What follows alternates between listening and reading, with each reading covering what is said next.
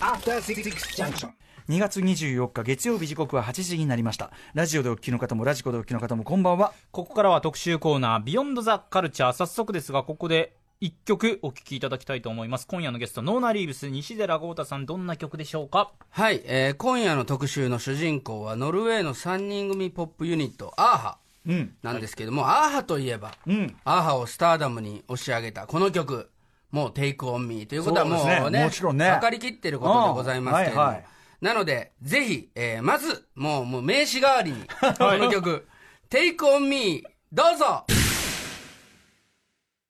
いやちょっと待って。いいやいやいやいやいや、ここはね、いや、フレーズは同じ、いやい。やいやいや、フレーズは同じだけど、豪太君、これ、い。やいや、あの、俺らが期待してるテイクオンミーと似てるとこもあるんだけど、はい。どっちかというと、これじゃないみたいな。いやいやいや、なんか、野崎アナも違う違う。こんなうん。明確に違うというか、聞いたことないパートもあったしさ。覚えるこのあとあと、あとさ、テイクオンミーって言ってないし、あと途中変な規制発するし、いろいろ違和感が。何これ？これね実は、はい。テイクオンミーになる前の、うんすいません、嘘つきました。もうレッスン1っていう曲だったんです。タイトル自体がレッスン1なんだ。はい。これあの、アーハというグループは、ノルウェー出身の3人組なんです。うんで、まあ、ノルウェーと言いますと、まあ、北欧のね、うん。あの、まあ、イギリスの上にこう、ポコポコって出てる、あのーもう寒い国ですけれども、ここから、いわゆる世界的なヒットソングを出すグループ、アーティストっていうのは、それまでいなかったんですね、80年代に。で、その中から、えーアーハは、まあ、今日の話で言うと、こう、アーハサクセスストーリーのようなことを話したいなと思ってるんですけど、え1982年です。うん。まあ、アーハのこの曲がヒットしたのはその3年後になるんですけど、まあ、この曲が育った、もういわゆる皆さんが知っている、僕も知っている、Take On Me という曲になるまでに、これ3年前の姿なんです。最初の、こう、最初のプ、デモプロトタイプという。はい。ノルウェーで作ったデモが、まあ、これだったんですけど、ちょっと気を取り直しまして、ええええまあ、新たな、もうもう皆さんがお待ちかねの、もう一曲、Take On Me という曲を、 Take On Me、ついにね、ようやくね、ようやく、正真正銘の Take On Me、あどう違うのかっていうのをシングルになった、はいシングルになったこれ Take On Me タイトル間違ってないね。 Take On Me です。シングルになった Take On Me です。それでは、アーハで Take On Me。いや、あの、えー。ごいや、ごいや、いやいやいや、いや確かに、確かに、はい確かに、曲は、曲はテイクオンミーですよ。はいそうなんです。ただ、アレンジとか、あと歌い方とか微妙にやっぱこれじゃない感がありますよ気づいちゃいました。惜しい。気気づいちゃいました。気づきますよ、それは。気づきますね。惜しいさっきも言ったように、シングルになったテイクオンミーですよと私言いましたけど、ええ。嘘はついておりません。1984年10月に、イギリスで発売されたテイクオンミー。1984年版なんて言われ方もしてますけど、はい。これはちゃんとシングルとしてヒットするべく、リリースされたのに、んヌアント、ヌアントヌアント、ヌアント、300枚しか売れなかった。300枚？親戚全員集めればもうちょっとなんとかなったんじゃないかでなんとかなりそうな。これね、本国ノルウェーの土曜日のサーカスっていうテレビ番組に出演することが決まりまして、この時アーハ。はいノルウェーではシングルはこのかこのバージョンで3位になっております。おーじゃあ売れたのおノルウェーではヒットになりました。ただ、イギリスではチャートにも入らず、まあ、300枚しか売れてませんから。うん。どうしようということで。はいはい。そしてですよ。で、結局、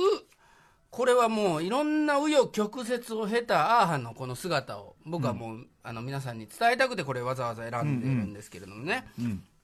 えー1985年、その翌年、はい。ようやく、ちゃんともう一度アレンジをされて再リリースされたテイクオンミーがん世界的に大ヒットする。我々が知ってるテイクオンミー。はい。んで、この今まで聞いたレッスン1だったり、テイクオンミー1984年オリジナル7インチバージョンっていうのは、去年の11月にリリースされたデビューアルバム、ハンティングハイアンドローの新エディション、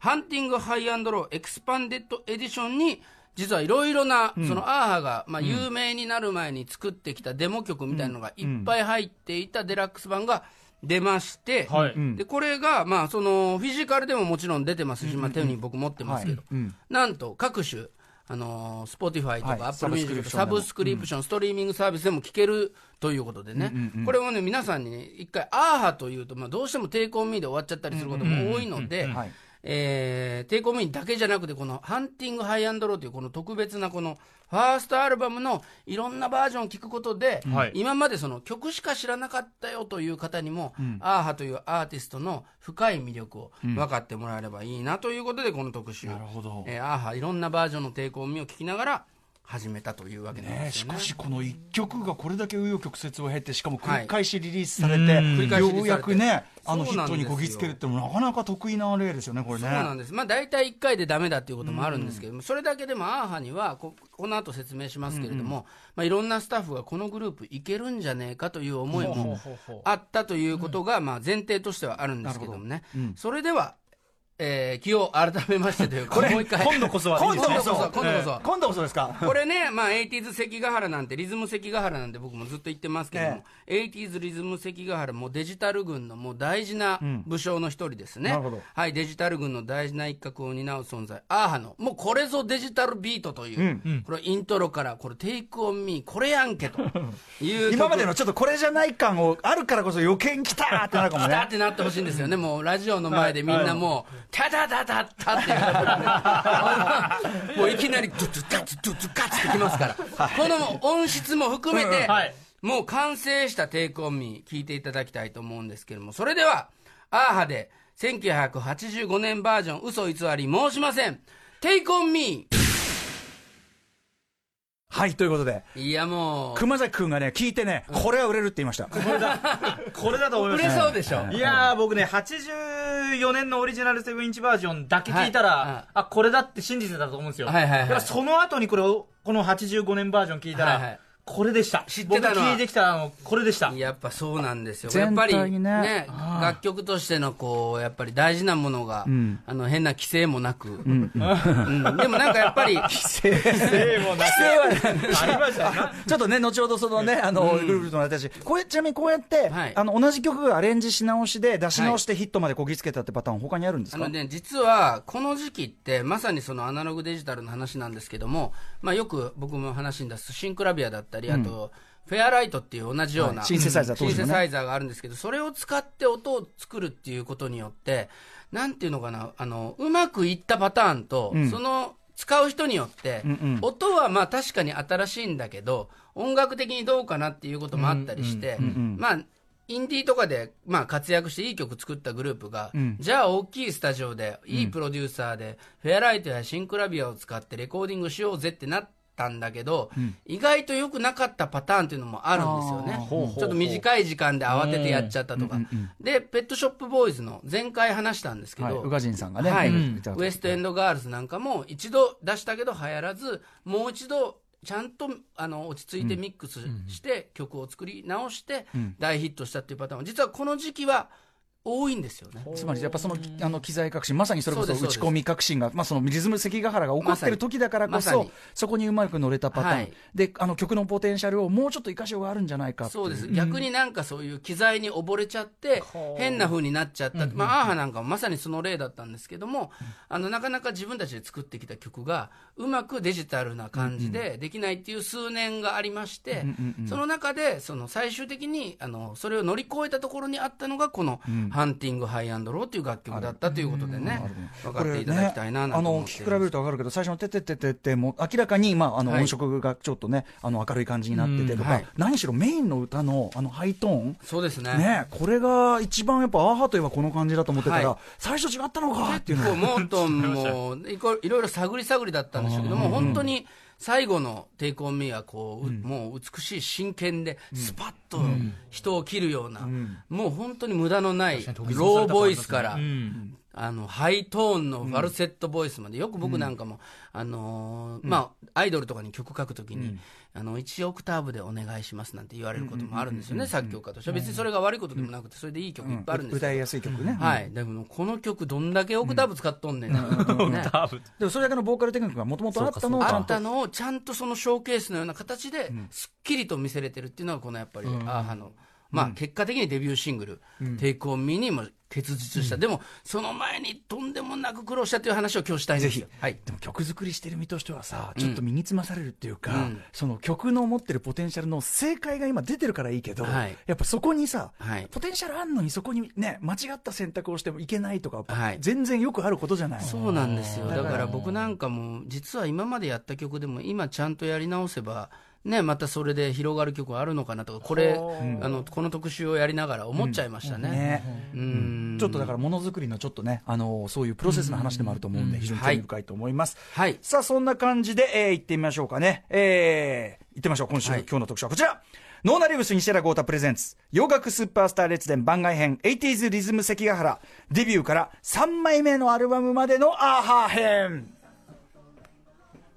はい TBS ラジオキーステーションにお送りしているアフターシックスジャンクション略してアトロクパーソナリティはライムスター宇多丸です。そして月曜パートナー TBS アナウンサー熊崎風斗です。えーここからのゲストは改めましてこの方です。ノーナリーブス西原豪太さんです。改めてよろしくお願いします。こんにちは。こんにちは。よろしくお願いしますこんにちは。こんにちは。はい西寺郷太さんは、ははい。日本最高のポップンソウルバンド、ノーナリーブスのボーカルです。ノーナリーブスの活動のみならず、V6、ABCZ、 YUKI、ネギっ子、私立恵比寿中学などなど様々なアーティストに楽曲を提供されています。最近では大人気のキャラクターラップバトルプロジェクト、ヒプノシスマイクにも曲を提供されています。また、アーティスト活動のほか、伝わるノートマジックなど著書も多数出版大好評です。伝わるノートマジックはまさにね、この、はいあのまあ、僕の前の番組からここに至る、あの、そうなんです郷太君のこの講義スタイル特集からね、ある意味派生した大ヒット作品ですもんね。んこちらこそ光栄ですし。はい。えーあと、まあ、後ろ後ろで流れてるね、あの、最新アルバム、ノーナルブス、はい。未来からね、この、我々ライムスターも参加しておりますので、はい。ぜひ聴いてください。そうなんです。あのね、でもこのヒプノシスマイクに、あの、僕、山田一郎、あの、木村昴君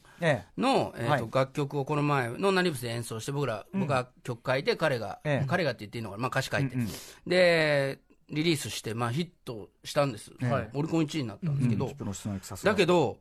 あのーこの曲も、もともと、この今夜はローリングストーンみたいな曲が欲しいって言われたんですよ。マジですか？はい。えこのえスタッフに、ライムスターとノーナの曲を持ってきて、まあ、今まで僕らも、あの、ユーザーロックさんとの DJDJ とかいろいろラップの曲やったんで、だから、まあ、本当にこのライムスターの曲ありきでヒプノシスマイクまで、なるほど、繋がったんでね。まあ、ヒプノシスマイクのね、あのーあれは特にあの山いろんなスタイルあるけどさ、ねあの木村さんのその山田一郎さんのとこは、はいはい割とこうやっぱライムスイズム感じるところもあるから、はいやっぱ合うなとは思いますよね、やっぱね、すね本当にすごく好きだとね。思います。はい。はい。そんな感じで、えーはい大変活躍している豪太くんですが、この番組ではね、えー主に洋楽スーパースター列伝と題しまして、はいえー毎月1回世界のアーティストのキャリアなどをね、見てきたようにね、解説見してていただくという。きたように。はい。はい見てきたんです。はい。み見てきました。見てきました。えー昨年からはその番外編シリーズ 80s リズム関ヶ原、えーはいずっとやっております、はい。えー改めて 80s リズム関ヶ原シリーズとは何ぞや？そうですね、まあ、もうこの80年代半ばの音楽シーンの面白さをみんなで味わわないかという感じの話なんですけども、さっき言ったように、まあ、生ドラムだったり、それから打ち込みのドラムだったりっていうことの変わっていく、ちょっと木が熟す、ちょうど中間みたいなのが面白いんじゃないかっていうことで、いろんなアーティストを取り上げてきたんですけど、まあ今年になってからはペットショップボーイズ、アーハと、ん。まあ、人気はあるし、誰もが知ってるのに、あんまりラジオとかで語られない、僕もアーハの本とか探してもなかなかないんラジオですよ。もそうだし、あとそのいわゆるこうロックジャーナリズム的なところで、はい。はい。なんかアーティスティックに、特に日本ではあんまり語られないんそうだなんですよよね。ね。難しいとこなのかなと思うんですけど、でもそこをちょっとこのアトロクでは、はい。ちょっとずつあの埋めていく、このなんかね、はあの外されたパズルをはめていくみたいな作業をやれていったらいいなという。すごいいいと思う。はい。ありがとうございます。はい。えーということで今回主人公はアーハなわけですけど、はい。うんまあアーハこのタイミングで選んだ理由というのがあるんですね。あのね、まずね、2月17日かな、今年の。えっと、10億回、あの、人に再生された、YouTube で再生された楽曲っていうのが、うんえー、1ビリオンなんで10億で合ってると思うんですけど、えー今まで5曲あるらしいんですよ。5曲目に、あの、このアーハの Take on Me が、もう本当先週ぐらいに、あの、到達したということで、えーまあ、めでたい1週間だということなんですね。まず、その他の4曲が、まあ、ちょっと意外だったんですけども、えーノーベンバーレイン、スイートチャイルド・オブ・マイン、ガンズ・ローゼズ。2曲も取ってます。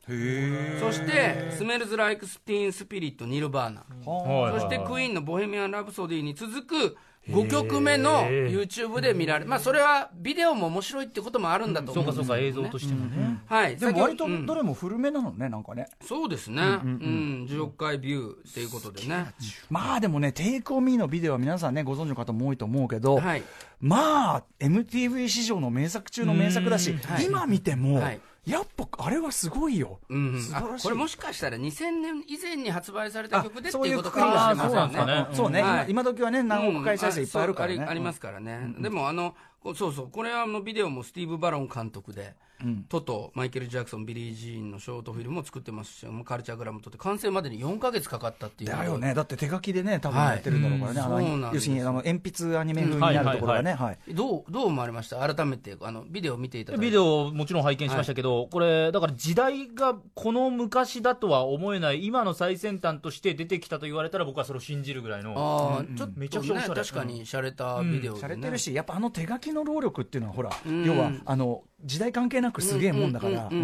あると思う。アイディアとね。せあとセンスがいい、本当にね、うん。素敵なビデオでね、はい。あとさ、そのあのほら、ボーカルのなんだっけ、そのモートン・ハルケットさん、ノートン・ハルケットさんがさ、うん。本当に少女漫画の主人公のようなまあさ本当かっこいい感じだから、この絵で描かれた世界に誘い込むっていうのはぴったりなのよいね。や、本当にそうなんですよね。ん。これね、アーハと契約したマネージャーの一人もね、はいあの曲ともかく曲の良さがすべてだとレコード会社の人がね、んずっと言ってるんですよね、楽曲がなければ何もないって言った後に、ん。顔、声、曲、アーハにはそれがあったって。あ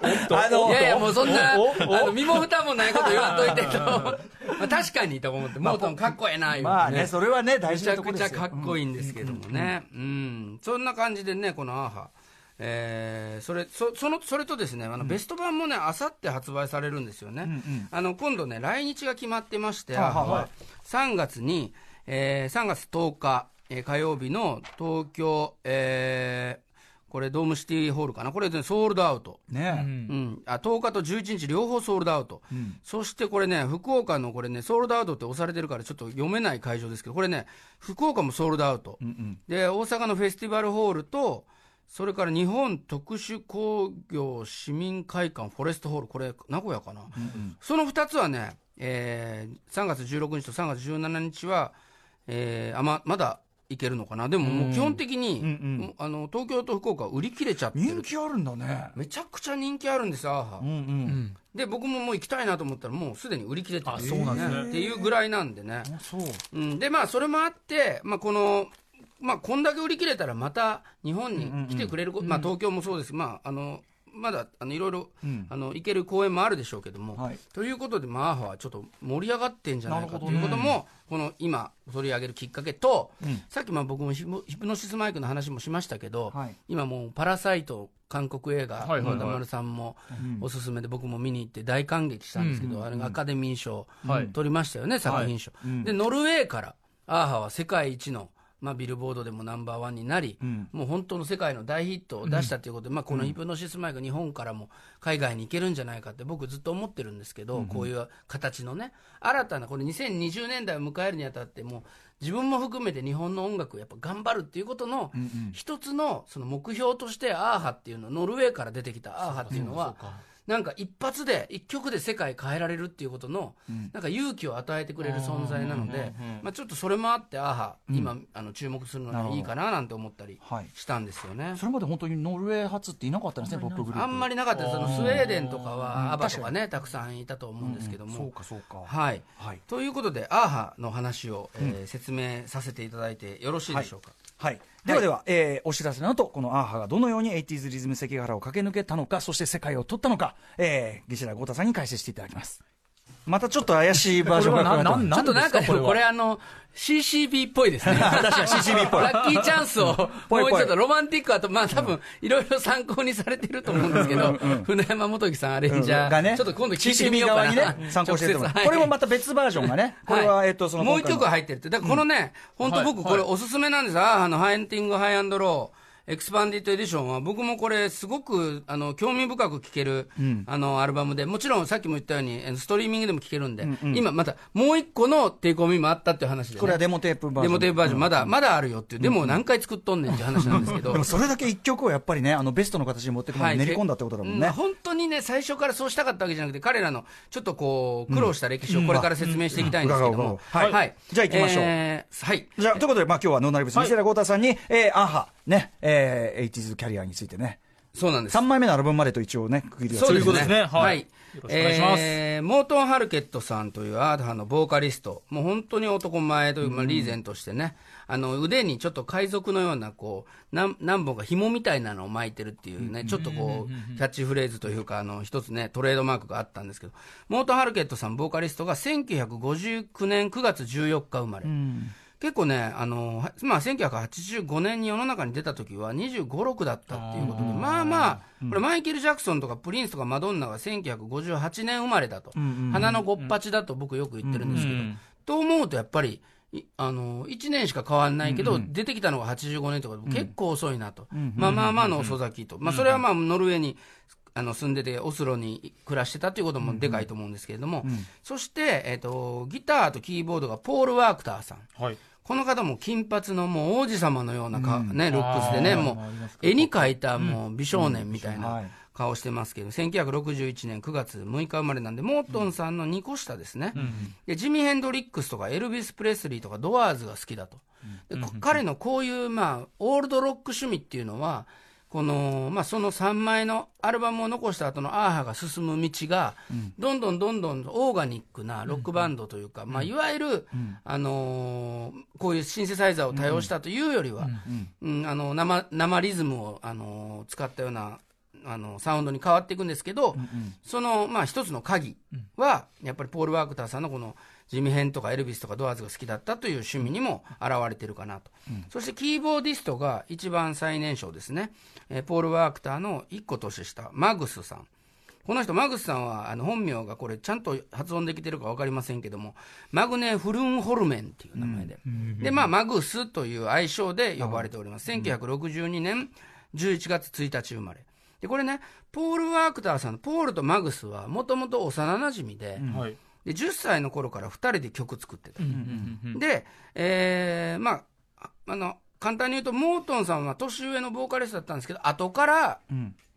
マグスとポールのやってる音楽ユニットのようなのものに、うん、まあ、合流したという形になっております。で、アーハはですね、そのモートンは、もともとはブルースとかソウルを歌ってたバンドにいて、オースロで活動してたんですけど、うんうん、まあちょっと退屈やなと、うん、新しいことやりたいなと思ってる時に、ちょっとその年下のポールとマグスは、ブリッジズっていうバンドをオスロで組んでまして、うんうん、もう1980年には、アルバムを自主制作、まあ、する、うん、あのマグスなんか18ぐらいなんで、うん、ままあまあ早いんですけど、うん、で、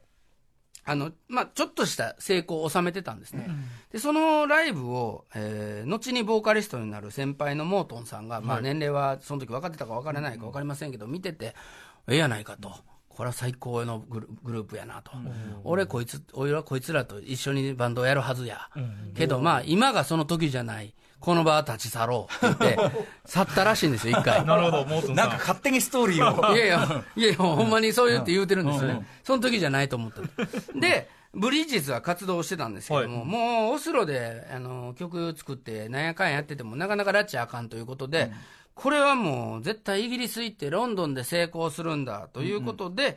えー、ポールとマグスは1982年、うん、まあ、2人が、まあ、20歳と21ぐらいの時に、まず片道切符を買って絶対成功するんだと言って投影します。うん、で、ブリッジズっていうのは4人組のバンドだったんですけど、はい、他の2人に、おっしゃ、お前もロンドンで一旗あげようぜって言ったところ、いや、俺はオスロに残る、俺もオスロに残るということで、えー、ついてこなかったんで、しょうがないから2人だけで行ったと。で、マグスさんはパブのカウンターで働いて、ポールは音楽に集中したりとかしてて、で、ライオンハート出版社っていうところに持って行ったら、うん、古すぎるよ、君の音楽。って言われる。あだからさっき言ったそのだからあの地味編とか、はい。ドアーズとかエルビスが好きだってそのあたりの感じだったそうなんですよ、でまあ、もうその当時、デュラン・デュランとかカルチャークラブが流行ってましたから、なかなかうまいこと、まあ、時代にも合ってないということで、もうお金もなくなったし、オスロに戻るかと、で戻った時に、1982年の9月、秋ですね、えーマグスさんが、モートン・ハルケット、ボーカルを誘って、おええやないかということで、モートン・ハルケットが合流して、ようやく3人体制になると。で、えーオオスロの、えーノルウェーのナシュネスっていうところでデモのレコーディングを取る、でこれ5曲取るんですけど、この中の1曲が一番最初に聴いてもらったレッスン1です。ああそのテイクオンミーの一番最初のプロトタイプ。はい、でそれはもともとブリッジズっていう彼らがやってたグループの「ザ・ジューシー・フルーツ・ソング」っていう曲が元だったらしいんですけど、レッスン1自体もそれを変えた曲やったんですって。えじゃあさらに元さらに元があったんですもっと前があった。ピピピピピピピは前前からあったっぽいんですよ。だけどなんか曲曲がもう一つできてなかった。で、まあ、その、その時に作った5曲のうちの3曲は結果的にこのハンティング・ハイアンドローに、あの入ってますね。トレイン・オブ・ソートってなった曲と、リビング・ア・ボーイズ・アドベンチャー・テイルという、まあ、代表曲なんですけど、それは、えー最初にもデモの間が作ったけど、実際これ聞いてもらうと分かるんですけど、全然また違うと。で、えーモートンとポール、そしてマグスも、えー一緒になって、1983年の1月、翌年に、おっしゃ、またイギリス行くぞって言って行ったんですよ。でその時に、まあ、あの、ポール・ワークター、まあ、お主に曲書くんですけど、こう、落書きみたいなのしてた、あの曲の歌詞とか書いた時に、あーはーって歌詞が、まあ、歌詞として書いてた。あーはーって。そしたら、これ、あの、ある、あの、バンドのタイトルにええんちゃうか、バンドの名前にしようやって、モートン・ハルケットがいいんです。まあ自分もノルウェー人だし、どんな言語の言葉も超えられるし、面白いやんかということで、えーそれでアーハ、まあ、という名前が決まってやるぞってなったんですけど、レーベルは反応ない。で、まあ、ライオンハート出版社って、また出版社に同じとこ持っていったら、今度のポップな狙いはいいけど、デモがもう一つ良くないねということで、資金不足でまたオスロに戻る。でも精神科の病院で短期のバイトをマグスとモートンはしたりして、なかなかなあということで、でまた3月にお金を貯めて、またイギリスに、でランデブーっていう名前のスタジオと出会ってですね、でそこの人に気に入ってもらって、お前ら空いてる時間にやったら使っていいぞと、え本当ですかということで、8トラックのテープマシンとリンドラムとプロフェット5、あの、キーボードですね、アナログのシンセサイザー。えあの今日空いてるぞって電話かかったら深夜でも行って、3時間4時間スタジオを使ってっていうことをあー合間をね使わせてもらっててはい、1984年の10月まで断続的なレコーディングをして暮らしていたと。はい。で、まあ本人たちも、これまああの、ライナーノーツに書いてあることを、僕がちょっと面白おかしく喋ってますけれども、ええーなぜなら、あの本ってあんまりないので、あのここに書いてあることが正しいと思って信じて喋ってるんですけども、まあ、ポール・ワークターさんは、まあこういう古い曲のデモ聞くのはおかしいよなと。最初はハンティング・ハイアンドローもあんな変なバースを書いてたんだなと。まあバラードになったハンティング・ハイアンドローも、なんかへんてこな始まり方。まあ今を知る僕らから知るとですね、変わった、えー曲やな、いうことだったんですけど、にしてたなっていうことで、紆余曲折があったんですけども、テリー・スレイターさんという EMI レーベルと音楽出版社で、まあ、成功を収めてたケイト・ブッシュ、クイーン、セックス・ピストルズをスターダムにのし上げた、まあ、名レコードマンが、アーハを気に入って、何が良かったかって、服装がストリートなものも普通の服で出てきたのが良かったと。ボーイ・ジョージやデュラン・デュラン見た後で、アーハ見たら、彼はストリートの服装を飾らないそのままだろうと。で、小さなガレージみたいなランデブーのスタジオで、リハーサルルームでショーケースを行ったところ、各社が来たけども、ワーナーブラザーズが1983年12月に正式に契約すると。その時にさっきのこあの名言が生まれました。顔、声、曲。アーハにはそれがあった。ここでその発言だったそこでこの、ここでその発言。それでは、えー、アーハの、えー、名アルバム、ハンティング・ハイアンドローの中から、これあれですね、2曲目の、えー、 Stranger Train、Train of Thought という曲を聴いてください。この曲の、えー、モートンの低音ボイス、最高ですから。ぜひ注目して聴いてください。 Train of Thought、Stranger Train。どうですか熊崎君。かっこよくないですか？低い声出したら、ラフ have the morning paper 出してみたいな。低いところからこう高いところにね、やっぱり行くね、うん、そうですねね。あの、 Take On Me で最初に知って、トゥーテラテってやった後に、ハーバーモーリンペッパーってこう来るのが、同じ方だとは思えないですよね。そうなんです、ねこれね。今顔、人ね声、僕曲全部あるっていう。俺は今、一人クリスタルキングだっつってね。いや、まさに、うん低い声のね、あの、部分もあれば高い、まさにですよ。ね、一人大都会。ね、一人だけしかも、しかも顔。顔は、顔はもうか顔かっこいい。うん、このモートン・ハルケットのこの魅力でもう低音から高音までということで。で、まあ、アーハは、こういうダンスチューンだけではありません。この Hunting High and Low、これ宇多丸さんも、先ほどビデオも良かったと。そうなんです。あの、あれだね、あの、影っていうか、こう、シルエットになってて、ね動物に変身してモーフィングっていうんですかねんそうそう。すごいかっこいい曲です。はい、このバラード曲の美しさも、アーハの特徴です。えータイトルトラックで、 Hunting High and Low。はい。アルバムタイトル曲でもありますね。はい、もう今僕ここにアルバムのカセットテープとね、その当時買ったはいアナログの LP と、まあ最近出たこのデラックスエディションを持ってますけども、本当にうん素晴らしくないですか？これビデオ今ね、いい曲。ちょうど見ながら、あのーですけど、まあぜひ皆さんもビデオ見てください。これおしゃれでね。僕この、だからそのビデオとこの曲調で、途中の転調の感じとかも含めて、はい。あとビデオのちょっとね、このシルエットの感じも含めて、僕これ見たときに、あ、なんか007の主題歌っぽいなって、この人たちやるんじゃねえかな、すっと数年後と思ったら、はい。まあ、リビングデイライス実際、まあ、ちょ曲調は実際違いましたけど、改めて見てもでも本当いい曲だし、うん。アイデアも斬新だしね。やっぱりあのーまあ、アコースティックなあの楽曲としても、本当にもともとの曲の良さっていうことに、やっぱりアーハはこう苦労してる中で、こうたどり着いたと思うんですよね。だからやっぱりメロディーっていうものの美しさ、歌詞のあの英語で書いてる美しさ、このハンティング・ハイアンドローっていうのは、まあ、高いところでも低いところ、まあ、どこにだって、まあ、君を探しに行くよみたいなことをまあ歌ってるんですけども、それでまあビデオではこうサメになったり、はい。あの鳥になったり。一人サンバル感です。いろんなところに変形、うん。かなり美しいビデオなんで、ぜひ、これあの、あのテイクオンミーしか知らないよという方も見てほしいんですが、もう一曲、これもまたちょっとね、まあ、ノルウェー的と言われれば、まあ、本当にあの安直な表現なんですけど、これまた美しいメロディーの、And You Tell Me 聞いてください。はい、ということで。どうすか？うっとりとしか言いようがないですよね、もうね。熊崎アナにめちゃくちゃ、なんか今、ハマってる気が、いやーなんかああ、どうですかね？こ。んな顔良くて、はいこんな声が高いトーンもあって、低いトーンもあって、あって、優しい声も出て。優しくて甘くて、うんどうですか？こんなんたまらないですよ。この顔でこれ歌われたらも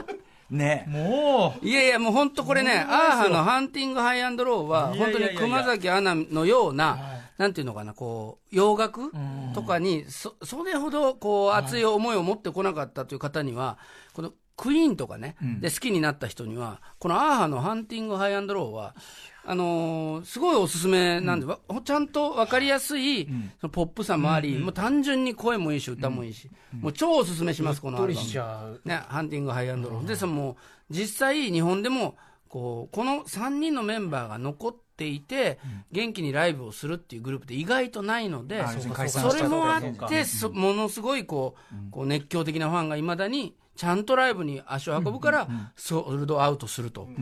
いうようなことになってるんですけど、ただまあ、このね、あの、アーハ、まあ、いろいろ紆余曲折あったと言ったんですけども、結局、えー1984年の10月にテイクオンミーを発売した、イギリスで発売したけども300枚しか売れず、もう一回やり直そうということで、このようやく、えー1985年6月に、ハンティング・ハイアンドロー、今のアルバムがアメリカで発売され、遅れてその3ヶ月後の9月に、えーあの、いわゆる僕らが知っているテイクオンミーが9月に、えーイギリスで発売、3回目のリリースだったと言われてますね。それでようやくヒットした。で、10月28日に、イギリスでもハンティング・ハイアンドローが売れて、アメ1000リカ先でイギリス後だった結果的にはアメリカのあのワーナーと契約してたりっていうのもあったので、1100万枚以上世界で売れたと。300枚からとんで1100万もないことですそうなんね。それまあ、コールドプレイなんかもアーハからの影響を公言してるということ、まあ、確かに言われてみりゃちょっとね、あの近いものあるかななんて思うんですけど、では、えー実は2枚目も紹介したことでですね、スカウンドレル・デイズという、ちょっとこれ、ならず者の時代というか、この曲、今後ろでかかってるのは、ルージング・ユーと言いまして、このセカンドアルバムからのえファーストシングル、I've been losing 僕大好きなんですけど、これはマグスとポール・ワークタ、メンバー2人がプロデュースしてると。で、まあさっき言ったような、あの、ポールの割とオールドロック好きっていうところが出てるんで、これが出た時は当時はすごい地味になっちゃったということで、あー。TTTT をこう、求めてる人たちからしたら、あれなんでやねんということなんで、あの、うちのドラムの小松茂さんという、長野県出身の方が、初めて見たライブがこのアーハの、おあのツアーだった。これ多分スカウンドレルデイズツアーだったと思うんですけど、見に行って、もうテイクオンミーだけ観客が盛り上がってたと。記憶があると。まあえねー一番最初に見たのがアーハだということで、えー言ってましたけれども、まあ、それぐらい、あの、地元、長野県にも行くぐらい、日本でも人気があって回っていったと。ただ、このアルバム、名曲多くてですね、え先ほどの And You Tell Me のような、えー路線が好きな人は、もう大好きになる曲いっぱいあると思います。で、僕、アーハ史上一番好きな曲、今から聴いてください。このセカンドアルバムから、Manhattan Skyline。はい。あ、あ、セカンドアルバムから、はいえー Manhattan Skyline と。そうなんですよ。まあこれ僕大好きな曲なんですが、まあやっぱりその、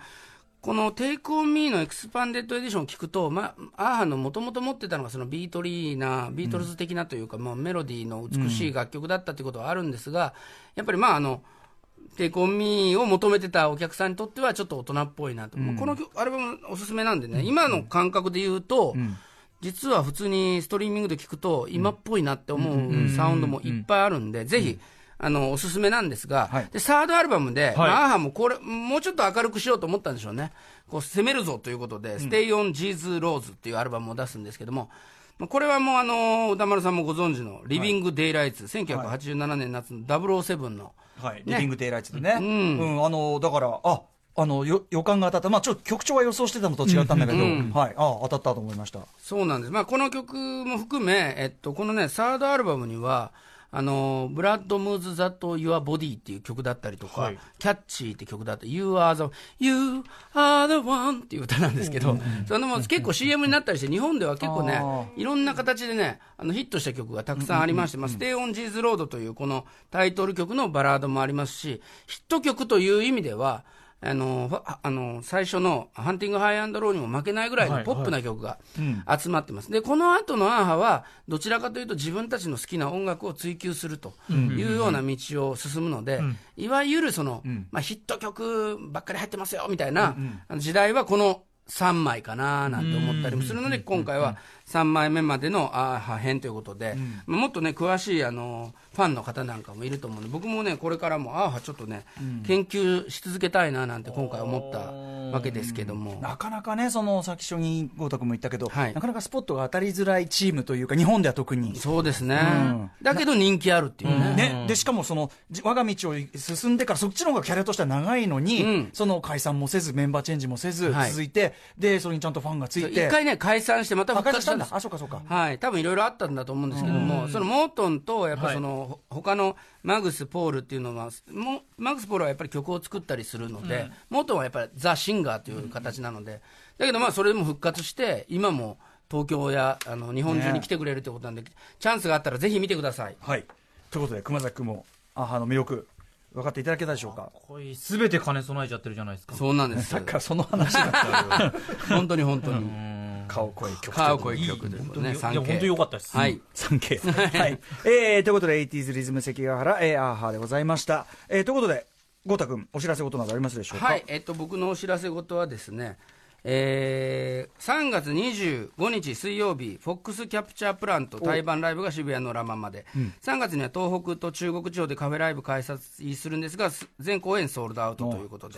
まあ、今いろいろ、まあ明日また文藝春秋デジタルで、今、ナインティーズという小説の連載してまして、それが上がったりするのと、あと、ナタリーでもね、西寺豪太のポップフォーカスということで、島尾真帆さんがイラスト、あの、なんか悪意のある顔みたいな、あの、素の表情を描いてくれて可愛いんですけど、あのありがとうございますということで、はいあの、また、えー引き続きいろいろ頑張ってます。よろしくお願いします。はい。えー、ということで、80s リズム関ヶ原、えー、デビューから3枚目のアルバムまでのアーハ編をお送りしました。豪太さん、ありがとうございました。ありがとうございました明日のこの時間は音楽ジャーナリストの高橋義明さんによる月一最新洋楽解説です After Six Junction.